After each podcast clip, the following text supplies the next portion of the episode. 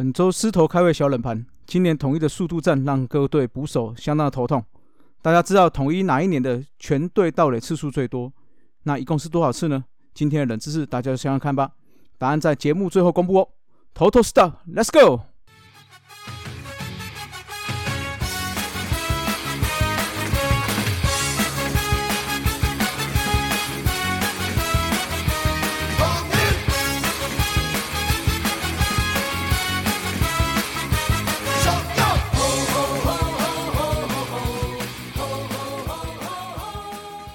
头头是道，猛狮战报，光头给你报一报。好，欢迎来到头头是道。那今年东京奥运圆满结束啦，紧接着就是帕拉林匹克运动会，也就是所谓的帕奥啦。那帕奥会的话是专门为身障人士所举办的国际性的运动会，那跟奥林匹克运动会一样是每四年一次，那将在八月二十四号登场，赛程的话就会一路到九月五号结束啦。那今年我们台湾有十位选手将出赛本次的东京帕奥会，那包括了桌球选手卢碧春、陈明志、田晓雯、林之宇，那健力选手的林雅炫，田径选手的杨川辉、刘雅婷，柔道选手李凯琳，游泳选手陈亮达，羽球选手方振宇以及铁人三项选手简子祥。那艾尔达的话也会有全程转播，所以希望大家可以去帮我们台湾选手加加油啦。这一周的话，我想所有狮迷都小小失望啦，原本到手领先 的, 的王座就这样子拱手让位了，那看起来兄弟要称王的机遇蛮大的。那我是觉得大家也不要这么的灰心沮丧啦，因为我们常是这样嘛，统一就是就这样，不期不待，没有伤害，不期不待战机就会来啦。好，所以我们就是像去年嘛，去年下半球季甚至总冠军的时候，我们也没有太多期待，诶，就这样子逆转封王了。所以我们下半季再继续加油吧。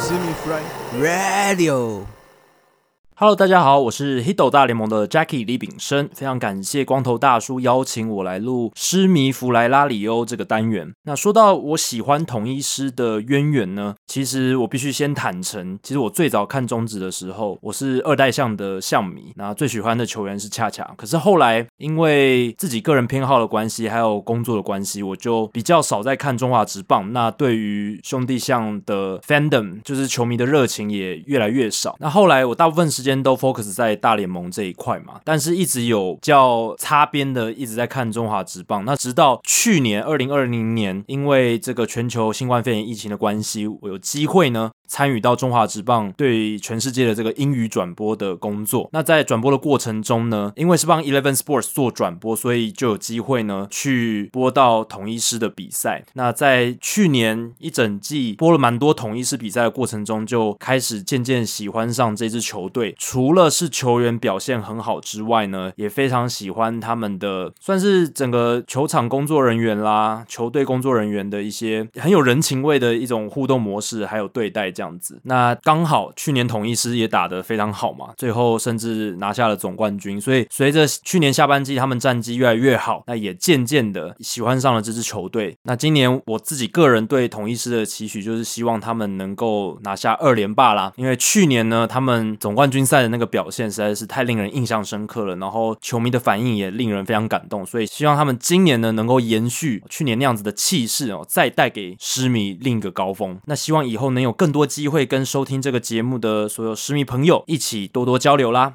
好，非常感谢 Jackie 哈 Jackie 说的有关球团事我之前也有分享过啦，那球团人员真的是非常亲民，所以也要谢谢球团人员让一个象迷转化成为我们大统一的狮迷啦。那有听 Hito 大联盟的听友一定知道 Jackie 是个 M L B 专家，所以对大联盟的大大小小的故事也是如数家珍啦。所以啦，如果对于大联盟的消息想要更多的了解，就可以听一下 Hito 大联盟。那 Jackie 也有另外一个单口的节目、哦、叫做大联盟小品，每两周一次的会讲大联盟的一些小故事，大家就一起追起来吧。狮迷弗莱拉里欧是一个狮迷可以留下你宝贵留言的地方。那介绍一下这个小单元、哦、就是请大家可以录一小段为什么支持统一狮，还有想对球团或球员说什么话。那每到一段时间我就整理起来给我平常有联络的球团人员，那可以让球团或者是球员更直接了解我们在想什么。那未来的话，不管是我们的头头是道，容给我讲，源氏物语，尼玛帮帮忙，阿杰手扒鸡，还有接下来要推出的这个象迷战报吼，也都是有这样的单元啦，所以让大家有一个发言的好机会，所以大家就期待啦。我们也好不容易找到了象迷的朋友愿意来做这个象迷战报吼，所以接下来应该是两周后吧，就会推出了，就大家期待一下这个象迷的战报了吼。那有更多单元，就是要让大家有更好的环境啦。那也希望大家可以继续支持我们大叔野球五四三啦，也希望推荐给所有的朋友听，不管你的朋友有没有在听 Podcast， 就给他推入坑啦。那我们的节目或者是 Podcast 任何节目都可以，希望大家可以来支持来收听、哦、那不免俗的还是要推荐一下自己哦。我们在嘖嘖平台有这个开放赞助，所以希望所有的听友啊番薯粉帮我们赞助一下，让我们的品质更精进。那一样、哦、我们扣除所需之后会捐出 百分之二十给台湾的棒球，就希望大家多多宣传，多多抖内啦。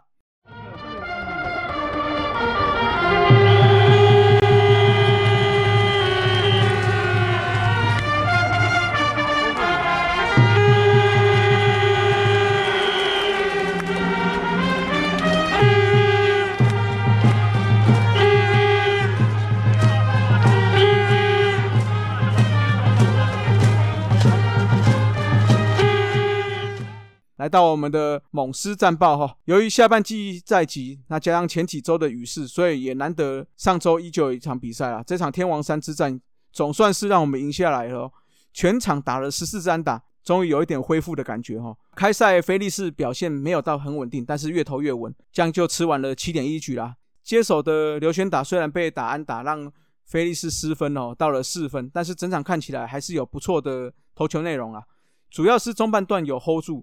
那在打击上有发挥的情况下，就赢下了这场天王山之战了。这场比赛、哦、有几个关键，前三局罗杰斯是完全主宰了这个战局，但是四局我认为是一个非常大的关键。一三垒有人的时候，罗杰斯居然做出一个假牵制三垒，再转身牵制一垒的动作，形成了投手犯规，那也让我们拿下了追平分、哦、这个投手犯规非常不应该哦，因为这个规定早就实施了好几年、哦、不过也是要感谢罗杰斯啦，让我们一直闷在那边打击好像有一点的出口，所以接下来就是一个关键了。安可在这个打击缠斗了十六球，最后还是打出了超前比数的安打。那大家还记得去年总冠军赛视野也是对上罗杰斯，一直缠斗了十几球，最后凹上了保送，也让这个气势就这样翻转了。那安可在这一场比赛这个缠斗确实非常的重要。那再来就是四局下，林志胜用一支二垒安打追平了比数，而且是一人出局二垒有人哦，这个人仍然是有进攻的机会，但是下一棒的岳东华三垒滚地球，三垒手传一垒刺杀打者之后，林志胜居然就这样子跑冒险的跑三垒、哦、那坦白说两人出局二垒有人，而且又是刚追平，我我认为气势还是在中信兄弟这边，但是大师兄这样子冒险跑三垒，反而被傅林一个精准的传球抓到，这个让中信兄弟的整个气势就消下去了、哦、那这场赢球还有一个重点，就是三鬼在今年难得同场合体，虽然三鬼的棒次没有连在一起，但是三个人总共十三支七，其中有一支二垒安打，一支三垒安打，还有自己本季的第五轰，那三个人总共打下了五分打点，所以啊，三鬼的串联还是我们赢球的最重要的关键哦。这一场自己九上的盗垒也完成了史上的第两千八百次盗垒，那来到了礼拜二对上了味全龙哦，可以说是一场很不职业的比赛啦。好啦，我换个说法，这一场是一个看起来很欢乐的比赛、哦、那怎么说呢，一队是守备一路搞笑，一队是垒上不管是站了多少人就是打不回来，那裁判呢整场让球迷再次了解棒球规则有多难多复杂。那回到这场比赛、哦、其他争议我们等一下再来聊。这场比赛小燕子发挥对味全的压制性，赛前小燕子对味全先发两场是两胜零败，零点七五 的防御率，那这一场的话六局失两分的自责的优质先发，整场虽然球速并不算太快，也都是在十三级左右啦，但是控球不错、哦、好坏球比例接近二比一，而且位置也不差。另外的话节奏上我认为是掌控的不错，可惜是那次判决后有点点被影响了啦，但是整体看起来还是相当的好、哦、非常的好。所以开个玩笑啦，目前味全龙的打者看到我们小燕子就好像看到我们看到德保拉一样吧。好，那打击部分真的就是个问题很大了，全场七安，但是垒上的人几乎都打不回来，尤其对手还送了三个失误给你。那我们上周的头头是道有说过，想要逆转不能只靠投手，打击还是要发挥啦。那这场为什么会觉得打击状况没有很好呢？后半段有好几个球都是打者有打中球心，可是好像就是飞不远。就技术面来说、哦、我认为是那个核心的力量没有释放在球上，也造成即使打中了球心反而窜不出去也飞不远。所以近期要把球打平打强劲，才是安打打多一点的串联才能够有效得分啦。那这一场除了小燕子表现不错的之外、哦、有两个人要提一下，一个是志杰，十二局下的一个跑垒非常积极、哦、一个四坏球保送的时候一个漏接漏到后面，马上积极的往二垒冲，也让这一局有能够形成这个再见分。再来就是江亮伟，最后能打出再见安打、哦、这是他生涯的第一支，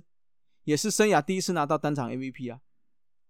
那说一下味全的三个牵制爆传，坦白说第一个是真的传不好，但是第二个跟第三个我认为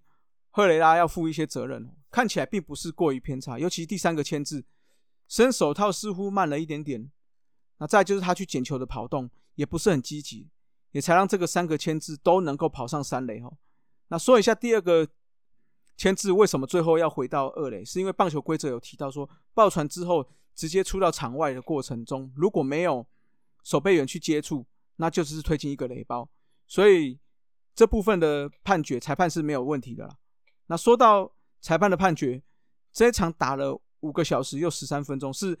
有延长赛但是中间没有中断的比赛中联盟比赛史上第四场的比赛。那为什么会打那么久？关键就是在六局陈品杰的触及之后，是否有在打击区内，原本裁判是判出局，但是在小叶出来抗议之后，裁判经过讨论就做出改判、哦、这个让大饼非常不爽啊。后来陈品杰打出二连打后，大饼马上出来使用扫堂腿啦，那有一说是在那边玩猫砂嘛，那当然就被主审丢出去了、哦、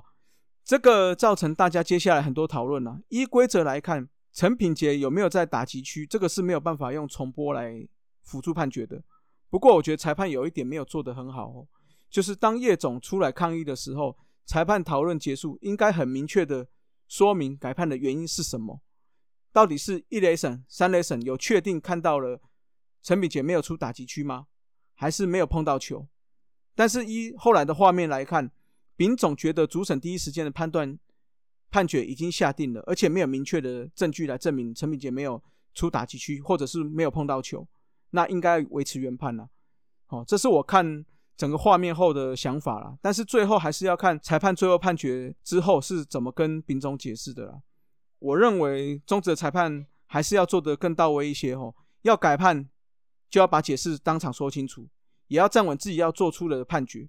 这次就是很不够坚定、哦、那让整个比赛出现了这种插曲。那第三场比赛又来到了我们的宝拉突破大会啦、哦、那看看是我们到底几局能够突破宝拉的封锁，结果依然是被压制啦、哦，还好布雷克也是威风无比哦。先来说说布雷克 ,七点一 局 ,六 安 七 K 十一 分，这种好表现真的是没有话说，尤其斗志大爆发哦 ,一百二十八 球的冠军赛 Game 七 的头发。可惜啦哦，这个八下的被打这一分，只能说前一场延长赛也是影响之一啊。前一场十二局烧了大多的牛棚，加上一直平手的焦灼，那我认为丙总也不太敢换啦。同样情形哦发生在德保拉身上，也是这个冠军赛 Game 七 的头发，一样巧合在一百二十八球的时候被我们志杰敲出了追平安。我想祝总、哦、在这个当下也是不敢去更换投手了。再怎么说德保拉是完完全全吃定我们的。那回到我们统一这边，八上布雷克留下了二三垒的情况，刘轩打这个调度应该是让所有市民吓死啊、哦、那确实我也是啊，尤其是在前几周我还骂他投得很差，但是看了一下对战数据，刘轩达对上陈子豪，在这个打席之前是三，今年是三支零，生涯是十一支二；对上许基宏，本期是一支零，生涯是八支一。哦，所以应该是看数据去调度的。但是能够连续两个三振哦，真是让大家怎么讲惊呆了。只能说刘轩达干得好哦。复赛后确实他的手是比较低了一点，那确实改了一下姿势。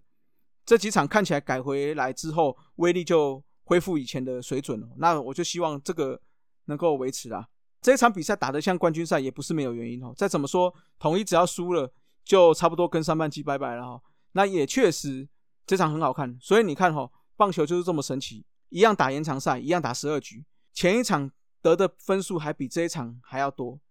可是这一场的不论是张力，包括守备，都是打得有声有色。回到那一场中信兄弟的宋承瑞跟二四王威成的两个守备，我只能说真的没话说啦，这个完全接到让我们整个攻势熄火，确实是守得非常有水准。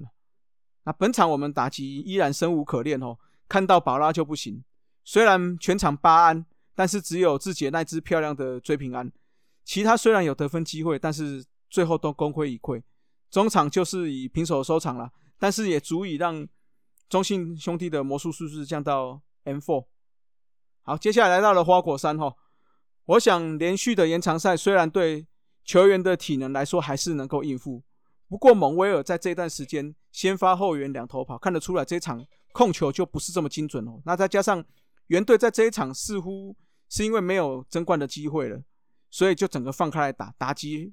整个恢复暴力员的状态，一下子就把比分拉开了。那这场除了吴成玉之外，每个人都有掉分，尤其是嘟嘟吼，投了 零点二 局就失了六分。那嘟嘟目前是一个很尴尬的位置啊，坦白说拉下去二军还是得要分一些局数给他去练，但是却是会占据这个年轻人的机会。那放在一军原本是要设定这种落后组的长冲计，但是以目前的这样球威并没有办法真的做到止血不被拉开，让我们后面还有机会，所以嘟嘟接下来定位可能要思考一下。那这场我们大学长高国庆也在大幅落后情况下再次登板了哦，可惜我们零的领域被突破了，失了两分哦。那打击还是本场的问题，在黄子鹏手上只打了三支安打，全场也只有六支安打，没有半分。黄子鹏向来对我们投的就不差，今年更是五场先发，虽然拿下三胜吞了两败，但是 W H I P、哦、是不到一的 零点九六， 防御率也才 二点二五， 也是我们下半季需要去突破的投手之一啦。那上周的第五战来到了天母，算是本周最幸运的一战啦，虽然打击依然不是很好、哦，但是在四十的五上打下了超前的分数的两分，那也刚好在五局下打完之后 来, 来了一场大雨，最后就以二比一裁定了比赛啦。那这场及时雨、哦、就让这周要打六场比赛，而且我们连续遇到两场的十二局的我们有了一点点的喘息机会啦。这场菲力士完投五局十一分拿下了胜投，也是本周连两场的好投，虽然菲力士、哦、我觉得不像泰迪这么威猛啦，但是至少可以稳定的吃下局数还有控制失分。好啦，那来到了上半季的最终战、哦、一日六战下来，很明显看得出来在争冠期间缺少古林的重要性、哦、这一场就让所有可用而且可以信任的投手上来车轮战，坦白说整体都还算不错。小燕子三局失一分，但是我认为相当出色的投球、哦、球速依然是在一三五上下，准确的控球就显得相当重要了。这周啦上来的两场比赛虽然都没有拿下胜投，但是表现的算是非常可圈可点了。就如同我前面讲的、哦、要保持对上其他队伍也要有这种压制力啊，哦、不能只有是屠龙限定而已。那打击人是问题啊，这个就不用多说了，虽然这场比赛是复赛以来算是可以接受的比赛之一，但是整场重点看下来还是裁判啦、哦、这个主角又回到裁判了。从开赛一直以来好球带就受到两队的质疑，九下林俊汉的打击更是凸显出来，第二个坏球还有一好两坏的这个好球、哦、一好三坏投出了这个好球，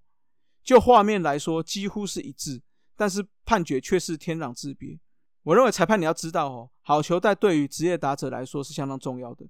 这个不仅是影响到打者好球带的设定，更是如何要攻击下一球的参考，但是主审最后还是影响了这场比赛。就像网络乡民说的啦，这个打席主审一次惹怒了三队、哦、那为什么三队？第一个是输球的我们嘛，第二个富邦也是因为这个好汉好坏球的判决，让张进德在这个九下的时候被驱逐出九上的时候被驱逐出场。那第三个是因为兄弟在这一场之后魔术士是就变成 M 一 了，所以原队球迷也相当不爽了，因为下一场中信兄弟极有可能在花果山抛下彩带。那这也是要先恭喜一下中信兄弟啦，应该是可以拿下上半季的冠军。那中信兄弟目前剩下四场比赛，只要不要四连败，拿下上半季冠军应该不是个问题啦。好，我没有在舒服他们哦。红烧狮子头上周投打 M V P， 投手的 M V P 我给菲力士，两场先发拿两胜， 十二点一 局的投球被打十一支安打，投 九 K 拿下两胜，上周我们拿了三胜中就有两胜是他拿的。打者给四爷吼，复赛以来还是维持不错的水准，上周攻击指数来到了 一点一六七， 除了全垒打之外什么安打都有出现吼，那也有三分的打点贡献啦。梁思义有部分上周表现优良球员，投手部分上周小文的一救援一中继成功 零点零九 的 W H I P， 小燕子先发两场吃下九局，防御率三，虽然没有胜投但是也是表现精彩啦。拿者表现优秀大概只有志杰跟靖凯都有在适时发挥，而且两个人速度破坏力都有展现出来。失意不失智上周表现不佳的球员，投手就是嘟嘟跟林威智啊，嘟嘟前面就提过了我们就不再提了，林威智上来表现跟他要替代的人选李奇峰感觉是差不多、哦、这样的贡献度说实在的不是很好、哦、那打者就是林俊翰了，先前几周表现都还不错，我的观察是这一周有上一周跟上上周他整个本垒板的纪律不见了，之前表现不错的时候选球跟选择出手的球都比较理想，所以不论是否挥空至少那个是可以攻击的位置，但是这两周很明显打到的球都不是很理想的位置，就连前几周表现不错的保送上周也只有两次，而且都是靠触身的，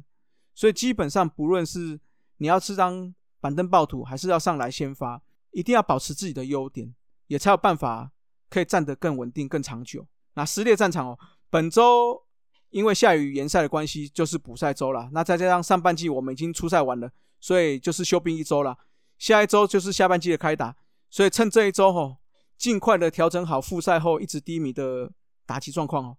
那本周的主节目我们应该会谈一下五队上半季的新的报告，不过这个只是粗略的感想啦，各队比较详细的检讨我们就是在各自的战报内分享，所以下周我们的投石道就来分享一下我认为我们上半季统一的过程还有下半季的展望啦。好，来解答一下狮头开胃小冷盘啦。统一在哪一年全队盗垒次数最多次，一共是多少次呢？统一在一九九九年的那一年是队史上单季盗垒次数最多的一次，一共盗了一百七十一次，不过呢不是联盟纪录哦，联盟纪录也是在当年一九九九年的中信金，当年他们是创下单季一百七十三次的盗垒成功纪录、哦、那个时候就是黄甘霖跟季俊霖互尬的时代啦。今年的话截至上半季为止我们的盗垒来到了七十八次，看起来距离联盟的记录或者是队史记录还有一大段距离。顺便来补充一下几个记录，单队单场最多盗垒，联盟的记录是时报鹰在一九九六年的六月八号对上三商的时候的九次是最多，统一的单队单场最多盗垒是七次，一共出现过两次，分别是在一九九五年跟一九九八年发生的。那今年我们对上富邦有一次是单场六次成功，那就差一次就可以追平记录啦。那这就是本周的狮头开胃小冷盘啦，大家有没有猜对啦？那上周六刚好是我们的七夕情人节啦，所以今天彩蛋来个专属天使，希望各位都可以找到自己的专属天使啦，也祝所有人七夕情人节快乐。各位今天到这里啦， Keep flying。 我才看见它原来在前方，没有谁能把你降临我身旁，你是我的专属天使，为我能独占，没有谁能将你取代我心上，拥有一个专属天使，我哪里还需要别的愿望。